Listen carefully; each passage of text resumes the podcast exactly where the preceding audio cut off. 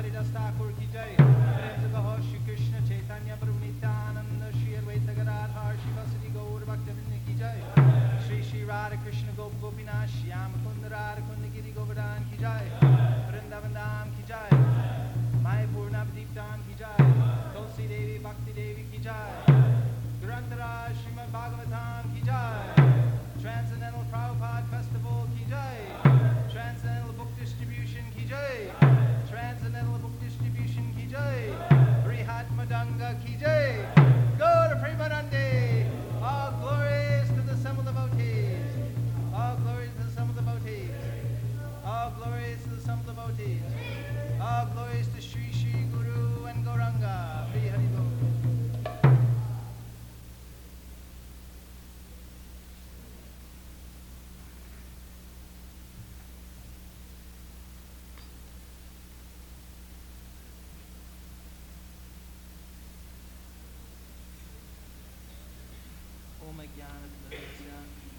Jnananjana shalakaya chakshurandritam dina tasmai Shri Guru Vaina Maham. Jaya Shri Krishna Chaitanya Purvnita Nanda Shri Advaita Gadadhar Shivasadi Gaur Bhaktivinoda. Hare Krishna, Hare Krishna, Krishna Krishna, Hare Hare, Hare Rama, Hare Rama, Rama Rama, Hare Hare. Thank you everybody for coming to the Transcendental Book Distribution Seminar. And there are so many wonderful devotees in this room today with so much experience in preaching Krishna consciousness and in distributing books that it's overwhelming to be here and to be gathered with all these wonderful devotees.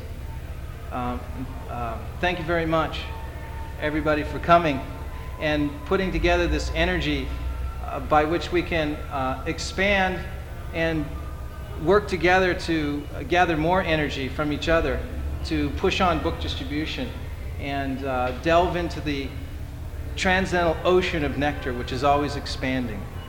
And the best way to do that is by the association of devotees who are experiencing that bliss, by associating with devotees and talking about transcendental book distribution, the mission of Srila Prabhupada and Chaitanya Mahaprabhu. Then our realizations expand and our enthusiasm expands for preaching Krishna consciousness in that way. I was really inspired this morning looking through some of the history of book distribution, and I wanted to start by reading a pastime from the Leela Amrita called Please Distribute Books. And it starts in San Francisco, July 5th, 1970. Can everyone hear all right? Yeah. Okay. But we can close those windows back there. That's probably most of the noise here. Oh. Actually, everything's closed that can be closed. Those have wires in them. Do those have wires in them? Yeah.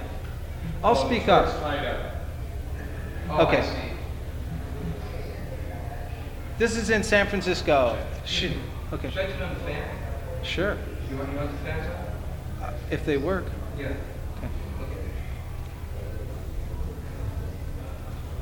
Srila Prabhupada was attending the 1970 Rath Yatra in San Francisco. The day was cold and windy, and about 10,000 people had joined Lord Jagannath's procession through Golden Gate Park. Srila Prabhupada had danced in the street with thousands of participants during the parade, addressed a large crowd in an auditorium by the beach, and looked on as his disciples had distributed a free vegetarian prasadam feast to thousands. But when a devotee arrived with a half dozen advanced copies of Volume 1 of Krishna, the Supreme Personality of Godhead, Srila Prabhupada appeared especially pleased. Surrounded by devotees and curious festival goers, Srila Prabhupada held one of the books, admiring the front cover with its full-color picture of Radha and Krishna. The volume was big, almost 7.5 by 10.5 inches, and its dust jacket shone, silver with large bright red letters, Krishna. It was transcendental wonder in Srila Prabhupada's reverent hands. Onlookers could barely restrain themselves from pressing in against Srila Prabhupada to peer over his shoulders, and they didn't restrain their exclamations when Prabhupada smiled and opened the volume. He examined the illustrations, the print, the paper, and the binding. Very nice, he said. He fixed his attention on a page, reading. Then he looked up and announced that this greatly valuable book, Krishna, had just arrived and that everyone should read it. Holding one book in his hand with the other copies stacked before him, he said that anyone who so desired should come forward and buy a copy. People began clamoring and hands with $10 bills thrust forward, while voices cried out, begging for a copy. And Prabhupada promptly sold every book, not even keeping one for himself. For the devotees, Srila Prabhupada's selling of the Krishna book was the most spectacular event of the Rath Yatra festival. They poured over the purchased books in groups, discussing Krishna's pastimes and the effect that they would have on people in America. Brahmananda told how in 1967, Prabhupada had given away his advanced copy of Teachings of Lord Caitanya in his room at 26 2nd Avenue in New York City. Just before that book arrived, Srila Prabhupada had been sitting and talking with Satyavrata, a disciple who had previously stopped coming to the temple due to petty quarreling with his godbrothers. When the copy of Teachings of Lord Caitanya had arrived, Srila Prabhupada had lovingly inspected it and then offered it to Satyavrata as a gift. Brahmananda had been astounded to see Srila Prabhupada give away his only copy of the book. Having helped publish the book, Brahmananda knew how painstakingly Prabhupada had written it and how he had anxiously waited 1 year for the book to finally see print. Yet once it had arrived, he had immediately given it away, and to a disciple who was not even in good standing. Satyavrata had taken the book, thanked Srila Prabhupada, and left, never to be seen again. Although Srila Prabhupada wanted his disciples to be as eager to distribute Krishna conscious literature as he was, none of them knew how to do it. Distributing a magazine and asking for a small donation was one thing, but a big hardbound book? When the entire shipment of Teachings of Lord Chaitanya had arrived in New York in April of 1967, the devotees had hired a truck, picked up the books on the dock, and unloaded them at the 26 2nd Avenue. They had then shipped them to ISKCON centers in Los Angeles, San Francisco, Boston, Montreal, and elsewhere, and there they remained. Some devotees had tried placing ads in magazines and leaving books in bookstores on consignment, but the books didn't sell. How to sell these big hardbound books remained a mystery until something significant happened, an accidental discovery. One day in 1971, while driving back to the temple after chanting in downtown San Francisco, two brahmacharis stopped at a local service station for gas. When the attendant came to the window for money, one of the devotees showed him a Krishna book. The attendant seemed interested, and the two devotees began preaching the glories of Krishna consciousness. When they suggested he take the book as payment for the gas, he agreed. Astonished at what had happened and inspired by their success, the two brahmacharis went the next day with several Krishna books and stood in front of a grocery store. And again it happened. This time they sold two books. Keshava, the San Francisco temple president, phoned his GBC supervisor and brother, Karandhar, in Los Angeles to tell him what had happened. "It's like a miracle," Keshava exclaimed.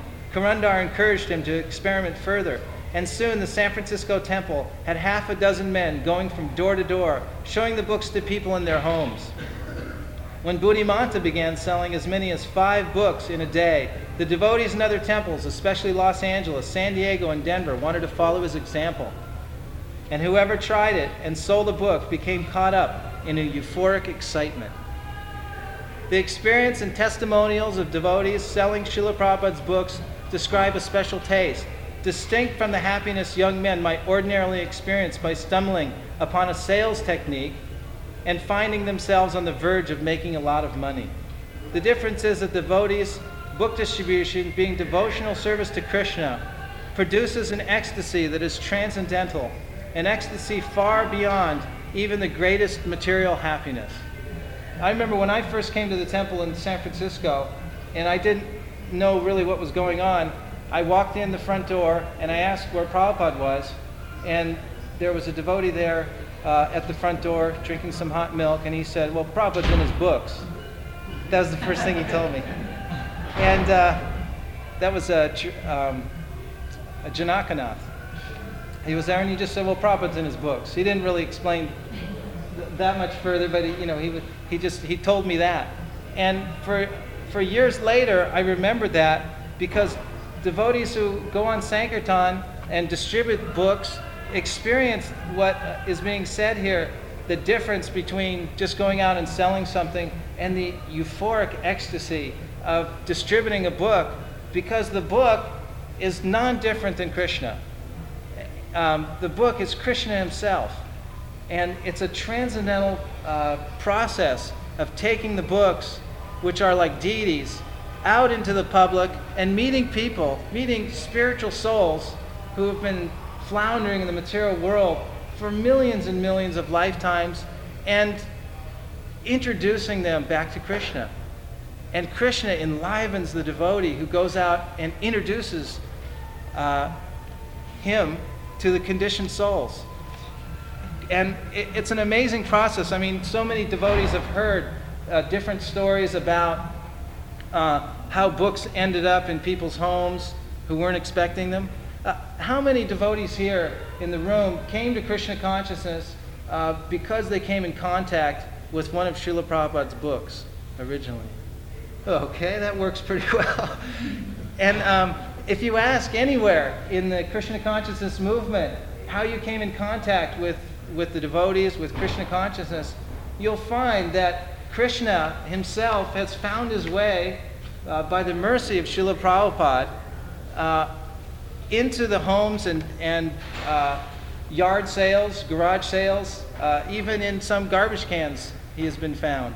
There many a time in airports, Krishna books and Bhagavatams and Bhagavad Gitas have been fished out by curious onlookers, who then end up embarking on a transcendental journey back to home, back to Godhead. But that's Krishna's will, because if we are to understand that Krishna is non-different than the books and that he is completely independent in where he goes after we distribute the books, then it's an ecstatic process of watching people get the books and take them home. So I remember many times being in areas like the airport distributing books and finding that people were reading them. Some hours later you walk past and you see someone sitting there reading the book. You ever had that experience? And it's just so much, there's so much curiosity there to walk by and just look and see what are they reading for the first time. They open the book to any page. You can open these prophets, they're sweet like sugar candy. It doesn't matter where you open. Imagine someone for the first time, they meet a devotee on the street and they just open the book anywhere and they start reading. What is this? In the 15th incarnation, the Lord assumed the form of a dwarf Brahmin, Vamana, and visited the arena of sacrifice arranged by Maharaj Bali. Although at heart he was willing to regain the kingdom of the three planetary systems, he simply asked for a donation of 3 steps of land.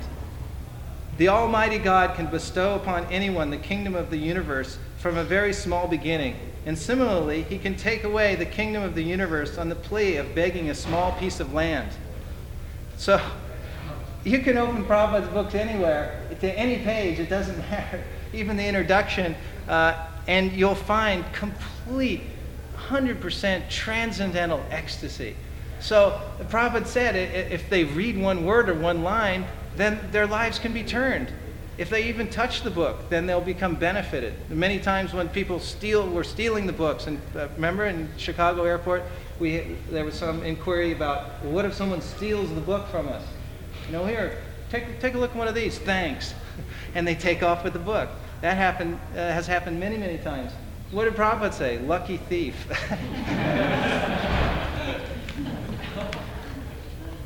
Ordinary business and the business of selling Krishna conscious literature are as different as material life from spiritual life, and anyone observing spiritual life from the material point of view will not understand it.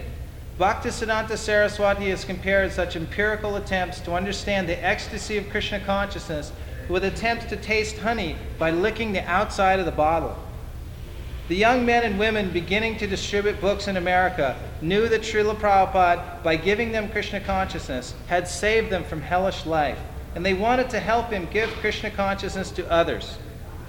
And such preaching, by distributing his books, was ecstasy, spiritual ecstasy. By mid-1971, the temples were selling hundreds of Krishna books a week.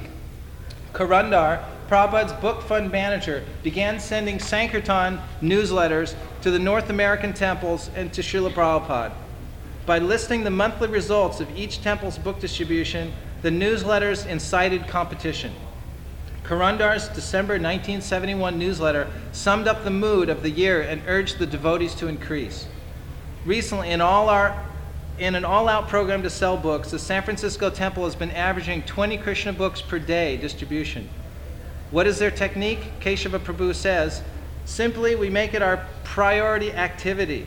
All you have to do is want to do it and then try as hard as you can. Everywhere we go, we carry BTGs and Krishna books. He says, on street, SKP, door to door, to the laundromat, to the store, everywhere. We have been taxing our brains in so many fancy and complicated ways to try to increase sales. But as it has been experienced, nothing is more successful than simply taking the books personally in hand and going door to door with this causeless mercy. Just consider how many hours a day do we spend specifically trying to distribute Srila Prabhupada's literature, which is the dearmost thing to him. The crowning touch to end the year's Sankirtan, however, came not from the newsletter but from Prabhupada himself, who wrote to Keshava, the king of Krishna book distribution. I have been receiving so many reports about how my disciples from the San Francisco temple cannot be surpassed by anyone in distributing my books.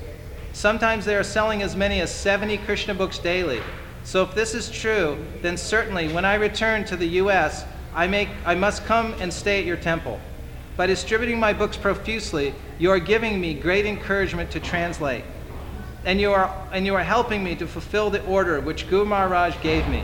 So I am so much grateful to you, and I am sure Krishna will bless you a million times over for doing this work. I hope that you and all my beloved disciples in San Francisco Temple are in strong health and jolly mood.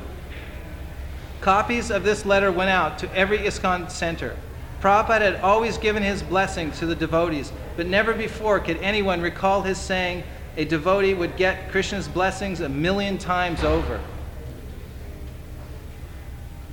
And we were discussing about, or on the announcement about the seminar, there was mention that distributing books and preaching Krishna consciousness this way is carrying on the legacy of Srila Prabhupada. And it's a wonderful meditation to think back to Prabhupada, getting the instructions from his spiritual master to